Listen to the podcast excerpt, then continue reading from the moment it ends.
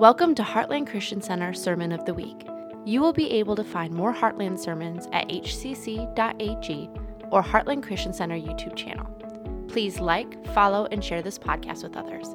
We hope you enjoy this week's message by our lead pastor, Dr. Phil Willingham. Hey, I want you to grab your Bibles this morning. If you got your worship guide, I want you to open it up, turn to Matthew chapter 16. We've been in a series all this year on questions that God asked. And this morning, I think we have probably the most important question that anybody could ever be asked and have the right answer. How many understand somebody the right answer is important, right?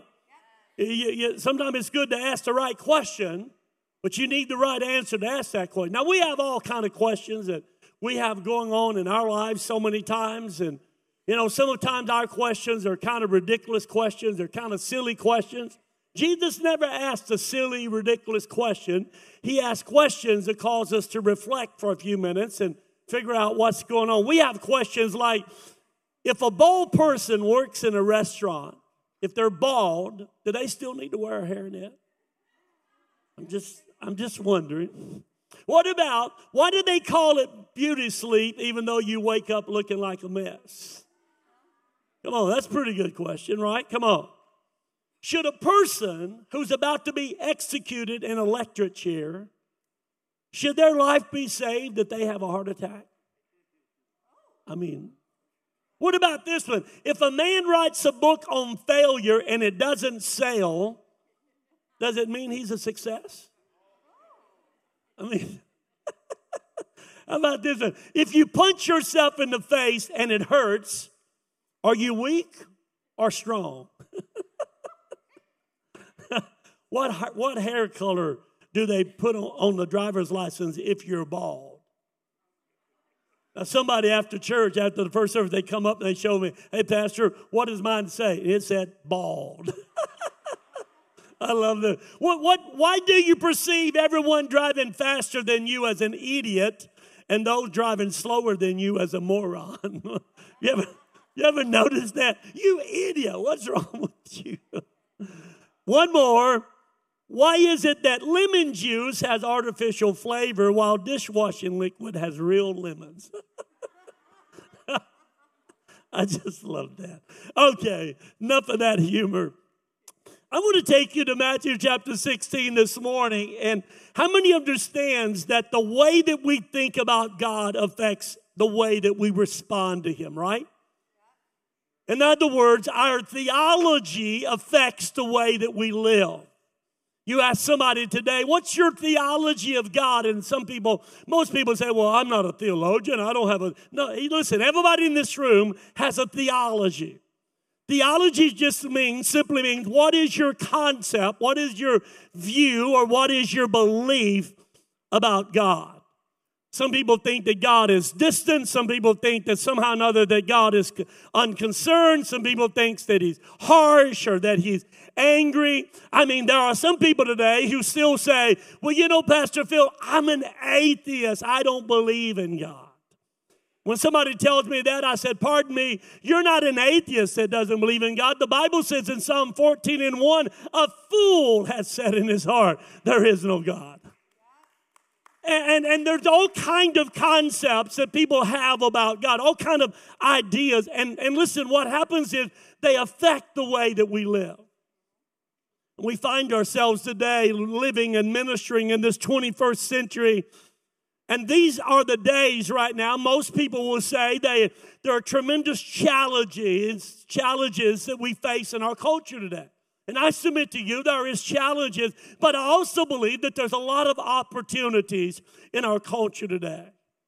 But the question that that Christ has to offer to us today, we're going to look at it in just a minute, is a question that is important to what's going on in our culture today. Because many people today in our culture, they talk about in the world today that we are engaged in a war on culture. Anybody ever hear that right now? We have a, we have a war on culture that's going on today. I want to submit to you that the pastor and the pew today in America has a war that we are engaged on, but it's not a culture war, it's a truth war.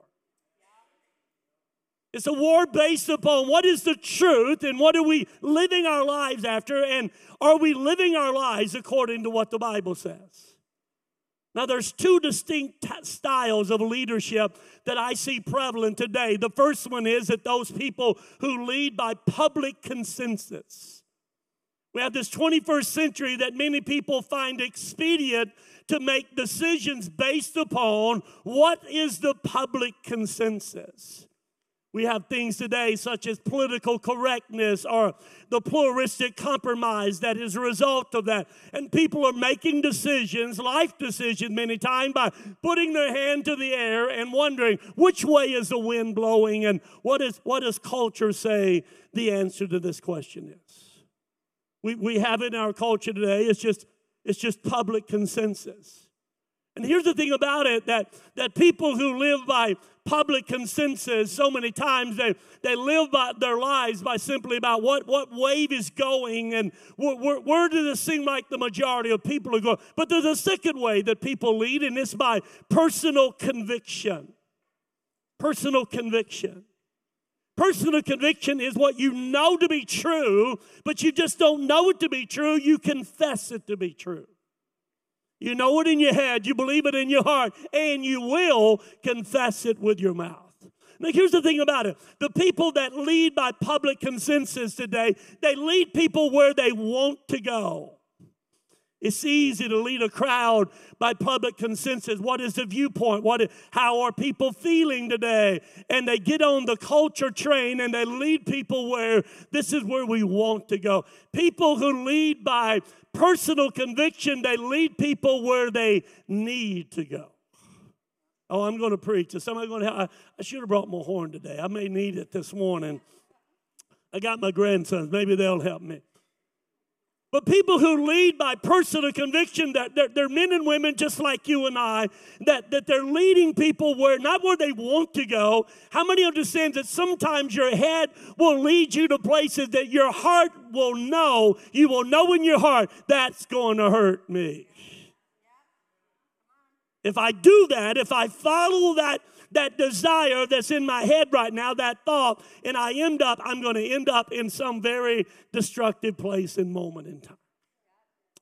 Well, this is exactly the point that Jesus is seeking to make with his disciples. Because it's amazing in Matthew chapter 16, he's been talking to the disciples about the culture and where culture is at and being brought up. And the Bible says that that Jesus takes his disciples away from the Galilean crowds. He moves them about 25 miles to the north by the headwaters of Jordan River, near the city built in honor of Caesar, and they come to a place known as Caesarea Philippi. And, and Jesus knew the tendency that we have many, many times to leave our personal conviction, to lay our personal conviction down at the feet of public consensus. Jesus knew sometimes the pressure that we feel to just get with the flow, just follow the crowd, do what everybody else is doing. I mean, man, this is the way. This is the way the world's going right now, Pastor Phil. You just you need to learn how, how to relax a little bit and don't be so hard and harsh about who Jesus is.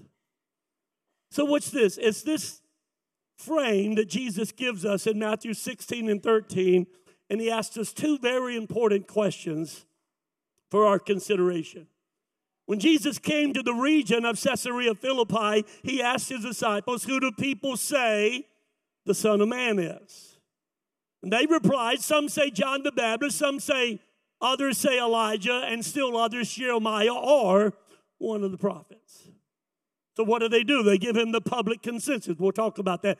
But then Jesus said, But what about you? Everybody say, What about you? Matter of fact, I give your permission. Point to somebody and say, What about you? So what's it? He asked, What about you? Who do you say I am? Going to get personal, right? Simon Peter answered, Well, you're the Messiah, the Son of the living God. And Jesus replied, Blessed are you, Simon, son of Jonah, for this was not revealed to you by the flesh and blood, but by my Father in heaven. And I tell you that you are Peter, and on this rock I will build my church, and the gates of Hades will not overcome it. So, watch this. Let's break this down just a little bit in our conversation this morning. Who do men say I am? Public consensus. And Jesus is, is wanting to know has the disciples been listening to the street talk? Okay?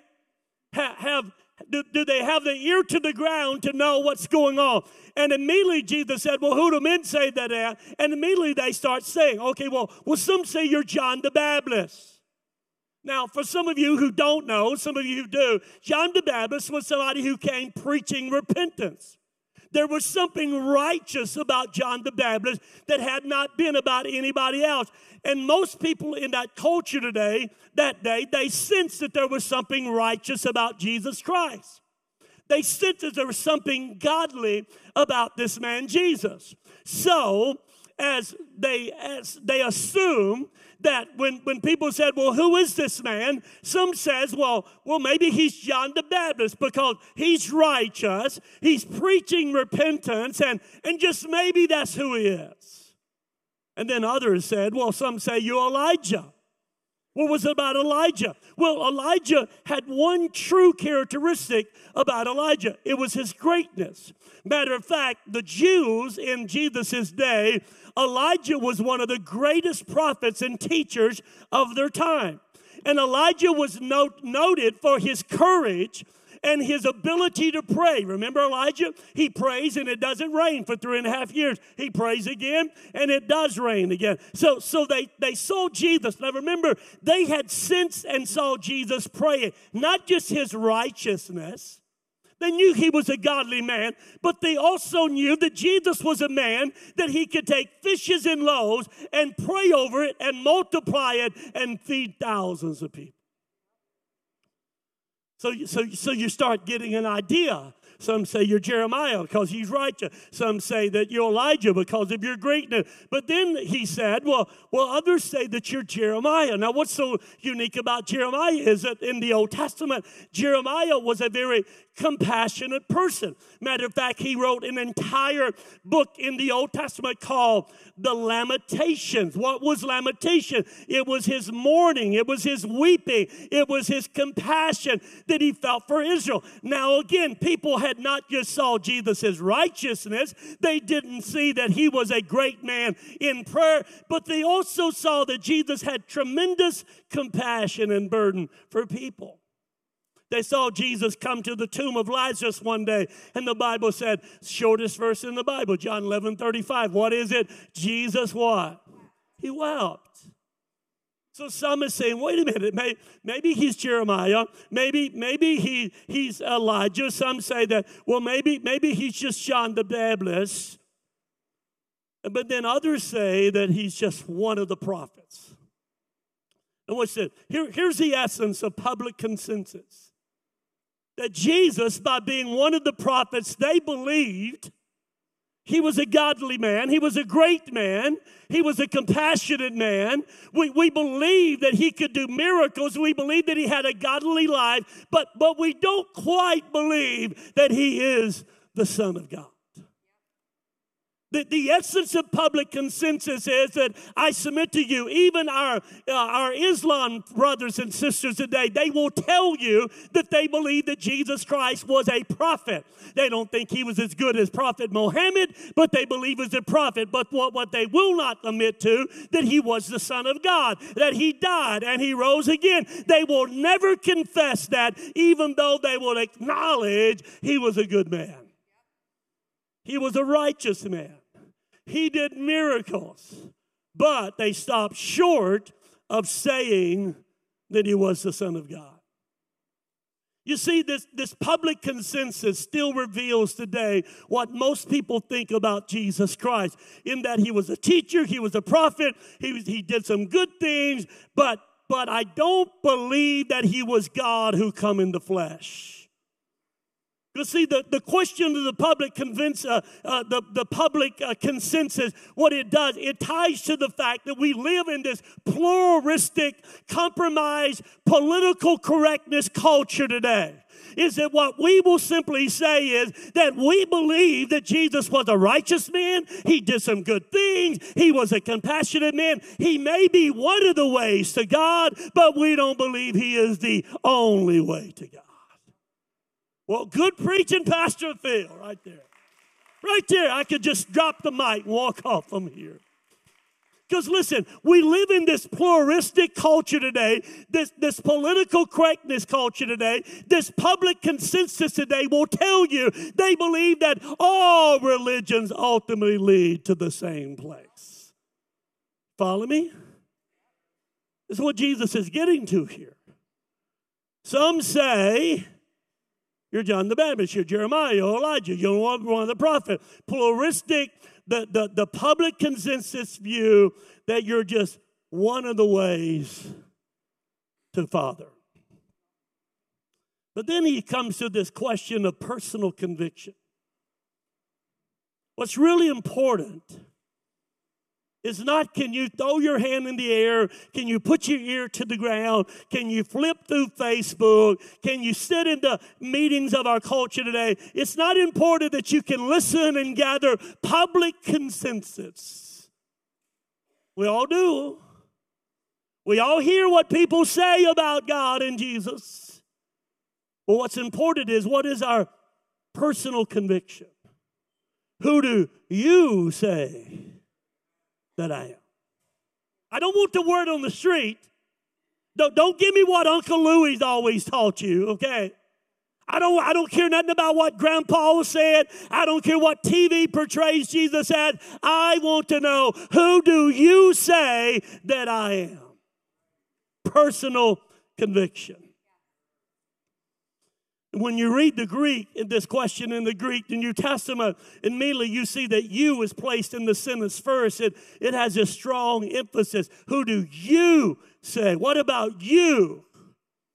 Again, it's interesting to know the opinions of other people. And Jesus asked that question. But more importantly, Jesus said, I want to know who do you say that I am? This is a question of personal conviction. The deity of Christ is at the foundation of the Christian faith.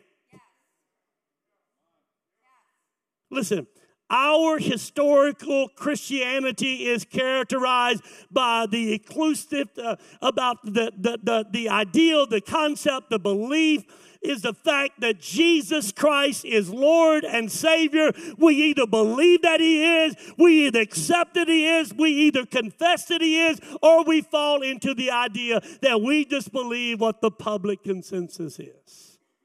What, what, what, what did Jesus say? I love it. He said in John 14 and 6, He said, I am the way, the truth, and the life. No one comes to the Father but by me. Now, listen, them ain't my words. Them ain't Heartland's words. That ain't just part of our faith. Listen, these are the words of Jesus. He didn't say, Oh, guys, listen, I want to tell you, I'm just one of the ways I've come to show you one of the paths. He, he didn't say, You know, there's other paths. It's hard to go there. No, he said, I am the way, the truth, and the life. Now, listen, when we do that today, when we say that today, listen, most of us know it's like waving a red cloth in front of a raging bull. You better prepare yourself. Because most people are real comfortable sitting around the table talking about public consensus. Oh, I believe Jesus was a good man. I believe he did miracles. I believe he was pro- probably one of the prophets. But do you believe he is the Son of the living God? Note the Lord Jesus isn't asking them, what's this? He isn't asking them what they thought or what they believed. What's this? He wants to know What's your verbal what's your verbal confession? What do you say? Who do you say Jesus is? I submit to you, we have people sitting right here in this campus and all the other campuses and watching online. We have people that you will tell me you believe in your mind, but have you ever confessed it with your mouth? Listen, this power of confession that Peter said, You are the Christ, the Son of the living God. You are the anointed Messiah. Peter understood there's no other way home other than by you. You and you alone is who the Bible reveals that you are. Peter, Jesus said, You didn't get this by any other way. It was divine revelation that gives you this understanding. Listen, it's a bold statement today in our culture. It's a bold statement to unashamedly say that Jesus Christ is the Son of the living God. It's a bold statement to do that and to say that. And listen, later Peter would say this in Acts 4 and 12 neither, neither, neither is there salvation. Everybody say salvation. Neither is there salvation in any other, for there is no other name under heaven given among men whereby you must be saved. Listen, listen. Simon Peter did not allow himself to be crucified for some pluralistic public consensus mindset. The only reason that Peter could die for Jesus is he truly believed he was who he said he was. And we have to make a determination. He's either a liar or he's a lunatic or he is Lord of lords and King of kings. We have to make that choice. And what I love about Scripture is it brings it home right to us. Who do you say that I am? Can, can I let me just do a little side, but can I tell you something? People always asking, "Oh, I wish I could understand Revelations. I wish I could understand all the seals. I wish I could send all the tribulation." Let me tell you, there's two chapters in the book of Revelation that you should read, and I should read on a daily basis. It's Revelations 20 and it's Revelations 21. That's the two chapters you need to focus on. All this other stuff, it's going to happen. You listen, I don't care whether you're pre-trib, mid-trib, post-trib, things are going to get bad in this broken world. But ultimately, Revelation 20, 21 shows us who's really in charge. What's it? I'm about to get excited. But let me button back up or I'll settle down. Listen. I want you to listen to Revelations 21 and 7. I'm, I'm, I'm going to read you two verses. Revelation 21 and 7 says, He who overcomes will inherit these things, and I will be his God, and he will be my people. Talking about Jesus is talking about a new heaven and new earth. He's going to wipe away all the tears. There's going to be more death, no more sorrow. There's going to be no more sickness. Listen, but but but what you hold hold wait just wait a minute. Wait, hold it for a second. It's going to be good. Listen. But then verse 8. Listen to verse 8. Before he mentions murderers, and immoral people, sorcerers, idolaters, and all liars. Here's what he says in Revelation 20 and 8. But the cowardly and the unbelieving and the abominable and the murderers and the immoral persons and the sorcerers and the idolaters and all liars, their part will be in the lake that burns with fire and brimstone, which is the second death. Did you notice who he put in the same category? As a murderer, as a liar, as an abominable, as a sorcerer. Did you notice the very first person he mentioned is a person who is a coward? What are you being a coward about? Who do you say that I am? If you don't know what to say to that answer, if you don't know, listen, he said in Matthew 10 and 32 everyone who acknowledges me publicly on earth, I will acknowledge before my Father is in heaven. And everyone who denies me before men, I will deny before my Father in heaven. See, this is an important issue, church. Who do you say? That I am. And I believe that followers of Jesus Christ have to answer that question not just once, We often use this as a question about salvation, but I think that we answer this question various times over our lives. Who do you say that I am? Because, write this down, listen, how we answer this question, it directly affects how we live out our faith and how we live out our lives. How I answered the question, who do I say Jesus is? It directly affects how I live out of my faith and how I live out of my life. For instance, I put this in your notes. If you if you believe that God is a divine scorekeeper, if that's your theology of God, that God is up in heaven keeping track of all of your good deeds and all of your bad deeds, and somehow or another, what you're crossing your fingers and you're hoping for, that one day when you die and leave this world and you stand face to face to Him, that somehow or another your good has outweighed your bad. You know anybody who lives their life with that theology? Oh, I know lots of people who have this concept somehow or another, Pastor, if I can just do enough good things to outweigh all my bad things, then I'll be okay. What a horrible way to live your life. If you believe, on the other hand, that God is all accepting and all welcoming, God is this loving, waiting, patiently God up in heaven you don't have to worry about your good deeds or your bad deeds. And you don't have to worry about pleasing God or displeasing God. Why? Because you, got plenty of time. And even if you don't get it right on this earth, ultimately, when we get to heaven, everybody goes to heaven. Not all dogs go to heaven, everybody goes to heaven whether you've been good or bad, whether you believed or you didn't. Believe. Can I tell you, there's people in, the, in this pluralistic culture today, this public consensus mindset, that's what they believe, that's their theology of God. Somehow or another, it's not just my good deeds, my bad deeds. It's, it's ultimately that God is loving and kind and patient, and, and ultimately we just we just all get welcomed. Ain't what the Bible says. Or if you believe that God is distant and you simply watching the events unfold in our world, He has very little participation or influence.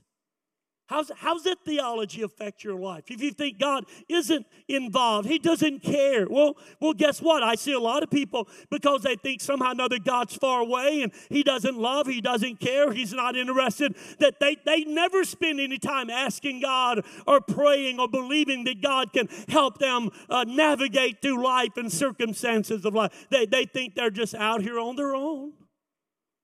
And you live and you die and you're done. You're, death is it for you. You're not what the Bible says. You follow me? Or if you think God is a stern judge, you, you avoid prayer for different reasons. If you Again, if you if you think God is this judge who who's making judgments about your good or your bad on a daily basis, and, and somehow another you, you do believe that you can pray to him, oftentimes some people, because they think God is this stern judge, they won't go to God in prayer because they feel like if, if they do ask God for something and he does it, then they're going to be indebted to God. They're going to owe God. You ever, you, ever, you ever see some Christians that go to church out of indebtedness? Ooh, good preaching, Pastor Phil. Well, I'm here. I just tell you what, I, I made it through another week. I just feel like I'm indebted to God. And, you know, somehow or another, He, he allowed. And, and we, we don't have any joy of the Lord. We don't have any peace of our salvation. It, it's just like this toil and this task. And we show up and, and we just hope that somehow or another this, this, this stern judge will, will, will give us the pass to go to the next level. That's not the relationship He designed for us. I'm just giving you some thoughts. If you think that if your theology about God is He's a loving parent, then what do you do with a parent? Well, you turn to Him when you need advice or you need some help. But again, if that's your concept of God, that He's like the, you know, big parent in the sky, big daddy in the sky, big, you know, whatever, then you go to Him for advice or help. But most of us know as, that, that have been parent, when kids get to be teenagers, what do they do? They just ignore our advice, don't they? When kids get a little older, you don't know anything. I'll make my own decision. I'll, I'll do what I need to do. And a lot of people, again, they have that concept of God that, yeah, He's there, He's sitting in heaven, and, and yeah, He cares about me. But guess what? He's too old to understand what I'm going through. So, I, Lord, you just leave me alone. I'll make my own decisions. And I'll, I'll you know, if, if, I need your help, I'll come back. And, and usually, time when they do come back, they're already broken all to pieces, right? Our theology, it matters. What we believe about God affects how we navigate struggles, how we navigate trials. We either blame God or we think that God has somehow to send something problem upon us, that, that God is, is doing this against us. And, and, and what happens is it, it affects everything that's going on in our lives. So what says, let me get back to this. Jesus knew, Jesus knew what the disciples not just believed, but what they said about him would affect their lives going forward. He knew their belief about him and their confession of him, their, their, their theology of him their understanding of Him, their understanding of God, it would matter because, listen, He's going to soon be crucified, dead, buried, resurrected. He's going to commission the church. He's going to commission Peter. He said, God, I want you to go out in the world and I want you to teach and preach, baptize in my name, in the Father's name, the Holy Spirit. I want you to take the gospel to the world. What you believe matters and what you confess matters. So Jesus sets his disciples in this gathering. He said, Okay, God, let, let, me, let me ask you the very first question. It's an easy question. What, what's the public consensus? And again, I could pass the mic around this room today. That's an easy question. Who do you, who do people say that Jesus is? I guarantee you, everybody in this room, everybody watching online, all over camera, you've got some theology, some concept, who you've heard, what, what's been told to you, how you've been raised, what church you was raised in, what denomination you was raised. You've got that is an easy question. Because you just share what you've heard. You've shared what you've heard. Ultimately, what you believe. Because you see, there was people, and I say women, there was people who believed Jesus was John the Baptist. They believed he was uh, Jeremiah. They believed he was Elijah. They believed he was one of the prophets. They believed that. They never moved past. They heard that, and they believed that. They never moved past that. They never moved to the point where they said, Jesus Christ, you're the Son of the living God. So Jesus doesn't stop at the easy question, who do people say? He asks them the hard question, the more important question, who do you say? Watch this. Here's what he wants to happen. Every one of us, it has to happen. It has to move from here, your head, to your heart. It's about 18 inches from here to here. The reason why some people don't have a solid faith and understanding of who Jesus is is because they have never let it move from here to here and it comes out their mouth. I believe Jesus is the Son of the living God. See, why is this? Why is this theology important? Now, what's this? And so, listen, what the answer to this question is is important, but when and where you answer it is even more important. Let, let, let, let me explain for just what the answer is is important. But when and where you answer this question listen you've got to be able to answer this question not just in the classroom but you've got to be able to answer it in the hospital room you, you follow? It's a whole lot easier in the classroom. Who do you say, oh, you know, we believe Jesus is a good God. We believe he's kind. We believe he's compassionate. We believe he's great. We believe he's one of the prophets. You know, we, we, we believe you get in a hospital room and the diagnosis is not good. You're sitting there and machines are going and the doctors went in and read you the report. Your answer to that question must be just as solid when you at home doing your family devotions and you're having your sweet little Jesus moment. Kids, Jesus loves us all. He cares about us. You've got to have that same faith when you're sitting in a funeral home making arrangements for that person that you loved so much. Can I, can I just give me a take, a your take? Now listen, it's just my thought, and I'm, I'm, I'm probably right, but that's okay if you don't believe with me. You know why I tell you, you know why I believe our culture now struggles with funerals? Not just in the world, even in the church, is because we don't have a good faith that's tied to the funeral home. We have faith tied to the church. We have faith tied to the good moments of life, to the healthy moments in life, to the blessed moments, but we don't have faith tied to the funeral home. And you got it where now that people don't even have funerals no more. They die and they just want to close the book on it and say, let's just have a memorial. Maybe we'll have a memorial week from now or a month from now. Doesn't really matter. Let me tell you why I think it matters. Now, this is me. And again, I'm probably right, but just okay. Just me.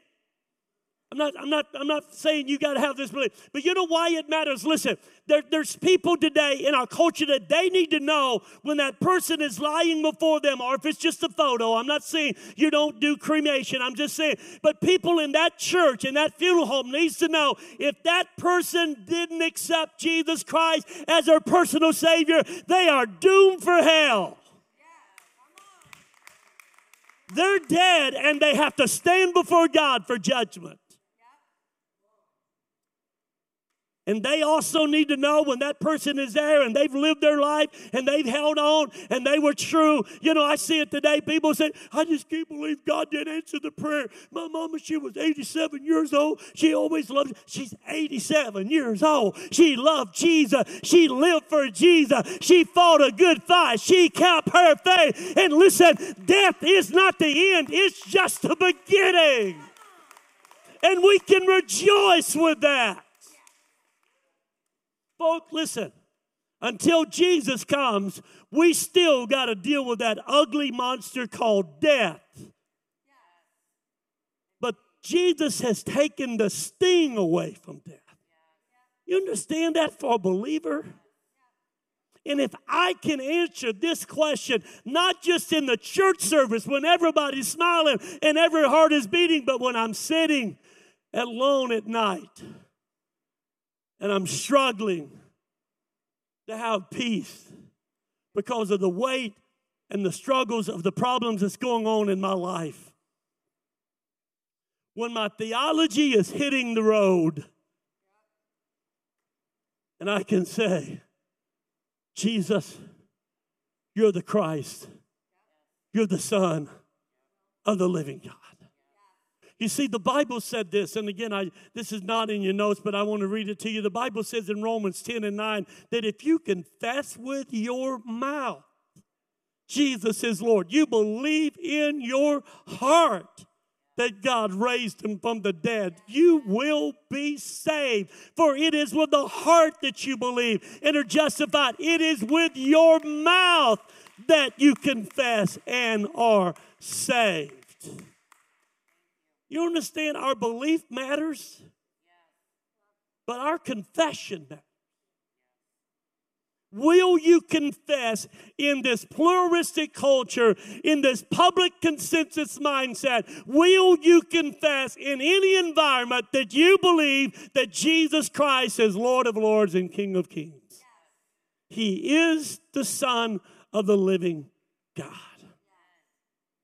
See, watch this. I, I got to close. Come Pastor Lindsay. If I believe that Jesus Christ is the Son of the living God, what is he going to do? I will pray the largest prayers. You still with me, John? I will pray the largest prayer. Listen, what, what happens is, listen, if I truly believe, we, we were singing a while, ago, a while ago about the greatness, the power of God. If I truly believe that Jesus is who He said He is, I will not pray for crutches. I will pray, God, give me wings to soar in this culture. We got too many Christians today. You're just praying for crutches. God, give me, give me strength to hobble along. No, God, you are a great God. You are a powerful God. You are a big God. You are God. Give us wings that we can soar in this culture that we're living in today. Don't let our faith be small, let our faith be huge. Our theology matters.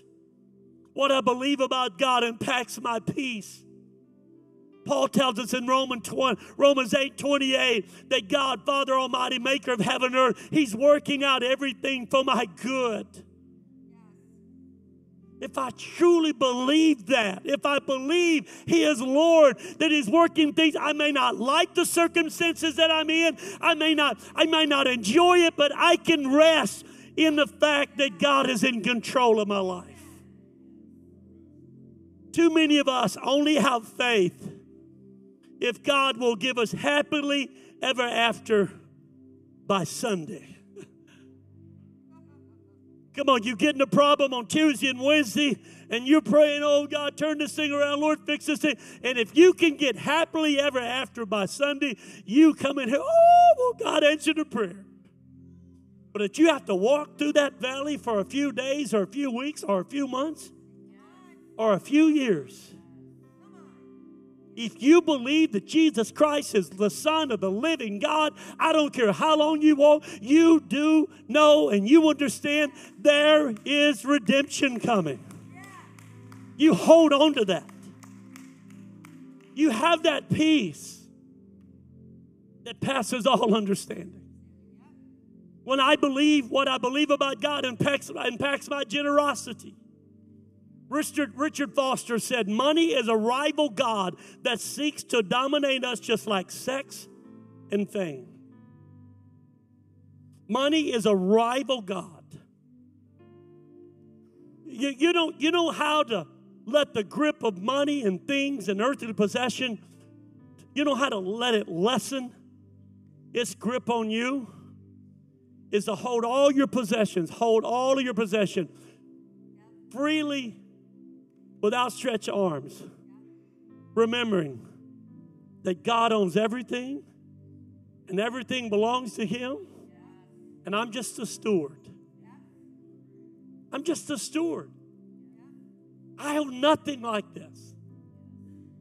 And again, the reason why we struggle with our theology of who Jesus is is sometimes the people that we love, we hold them so tight so when something happens and life happens in this broken world and they get taken away from us, God has to pry our, pry our hands off. And we walk away just sad and discouraged. God, why did you do this? Why? Without understanding that the world is His and all that is in the world is His.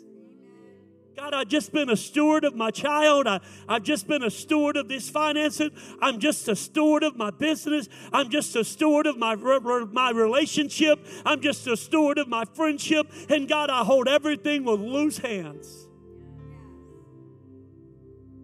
Some people walk in our lives to say, some people walk in our lives and walk away. But if I have the right viewpoint of who God is, I keep going.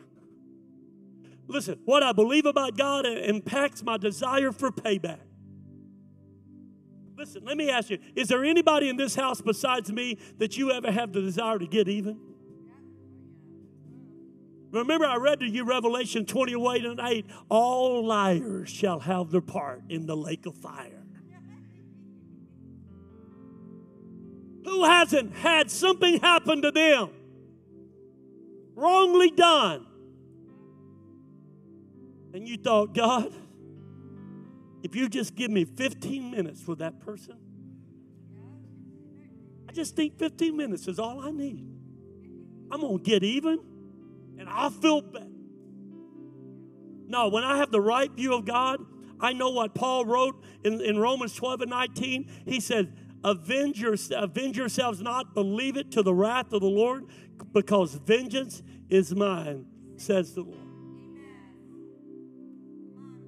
Listen, we live in this broken world, and there's things that happen to some of you every week that if you live your life keeping score, if you live your life putting a little, it starts out a little dot beside somebody who did you wrong, it's a little dot. I'm just, I'm not going to remember it much, but I'm remember. But ultimately, those dots grow and they get bigger and bigger. Bitterness, hatred, strife, envy, jealousy. It just starts building and growing. No, not if you learn to give it to Him. What I believe about God impacts my rest. You know, I'll submit to you, I'll be honest with you. There are times that sleep tries to be a, a, exclusive to me. Sometimes stress and worry and, and the relentless pace that we keep. I told somebody yesterday at that bike lesson, we, we was in South Bend and we went up to Three Rivers. We had about 50 bikes and about 20 bikes and networking with people, left early, got back in. I said, if, there, if there's anybody who works more, does more than this church, I'm just talking about me, I'm talking about this church. We had 10 guys to go with us yesterday and spent their entire day ministering. I don't know who it is. This church is about not only us getting to heaven, but who can we take with us? And there's times that God has to remind me that He's in charge and I'm not. And every and listen, every time I I just kind of switch and I, I I come back to His sovereignty and His lordship. Who do you say that I am, Phil? Lord, you're Lord. You're God. You're you're in control of everything. I'm reminded of Psalms 4 and 8 in peace I will both lie down and sleep. For you alone, O Lord, make me dwell in safety. When I do that, when I unload, I'll go to bed and, and, and Sister Rhonda would tell me the next morning, she said, How do you sleep? I said, I slept good. She said, You went to your head hit the pillow and you was gone. Well, as soon as I got rid of all that garbage and junk, I just slept. He gives his beloved sleep, right? You understand that? And some of you who are struggling with sleep right now, I guarantee you, you're struggling with sleep because you're trying to think you're God and you're not. You're trying to think you're in charge. You're not. You think you can control things. You can't. It's the sovereignty of Jesus Christ, His Lordship. Lord, I believe what I believe about God and impacts my ability to forgive myself. Everybody in this room, we, we've, we've failed at times. But what happens is, is that understanding His forgiveness in my life that keeps me from wallowing in that failure or rehearsing that failure time and time again. I can let it go. And lastly, what I believe about God, my theology about God, impacts my worship. The Apostles' Creed is something that we don't do much in the Protestant church. Catholic Church does it. We, we had some people in the early service, they used to be Catholic. But the Apostles' Creed basically talks about the sovereignty of God. All through the scripture, the scripture reveals the sovereignty of God. Here's the Apostles' Creed I believe in God the Father Almighty, creator of heaven and earth.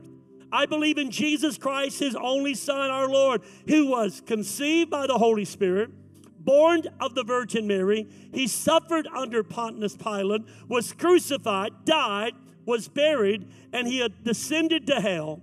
The third day he rose again from the dead. He ascended to heaven, is seated at the right hand of God, the Father Almighty.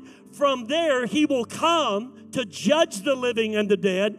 I believe in the Holy Spirit, the communion of saints, the forgiveness of sin, the resurrection of the body, and the life everlasting. Amen. It's the sovereignty of God. It's a repeated message throughout the Word of God. From Him, through Him, to Him, all things to be glory forever and ever, Paul said in Romans 11 and 36. So I worship in my quiet time, in my personal time, I worship when we gather weekly, not because I feel like worshiping, not because I just got a song immediately. Listen, I worship because I understand the sovereignty of God. I understand that He's in charge, that He is in control today. I understand He deserves my worship. Who do you say I am? Some of you are good at giving the public consensus. What you've heard, Jesus said, What will you say about me? You see, the day will come and we're going to have to confess. We've always thought in America that we would not have to see tremendous heartache or tribulation. We're not quite sure anymore. We know what the Bible says. We know that God's going to always take care of his people. But it doesn't mean that you're going to have to stand before a firing squad and confess Jesus is Lord. It might be you just got to get a personal testimony around the water cooler. When everybody's given their public consensus of who God is and what's happening and why it's happening and where is God at, it just might be around that water cooler that you'll confess, I believe that Jesus Christ is a Son of the living God. And I know He's in charge and He cares and He loves, He wants to save and He wants to redeem. Now, you can try a lot of different ways, but there's just one way to the Father. Come on. You believe that? I want you to stand with me. I got to quit. My time's getting up. If you confess with your mouth, if you believe in your heart, if you confess with your mouth, if you believe in your heart, Jesus is Lord. Sounds simple, doesn't it? Sounds simple. But has it moved from here to here? Is it a heart confession? Lord, I believe without you I'm lost. God, I believe without you I am doomed for eternal separation and destined for hell. God, without you, I have no salvation. I have no hope of eternal life. Without you, I have no hope of seeing my dad one day and seeing my grandmother one day. I, without you, I have no hope of spending eternity with you. God, I confess and I believe with my heart that you are the Christ, the Son of the living God. And God, I pray for this church, Lord, that we can have that confession and that belief. God, not just in our heads, but God, have it in our hearts.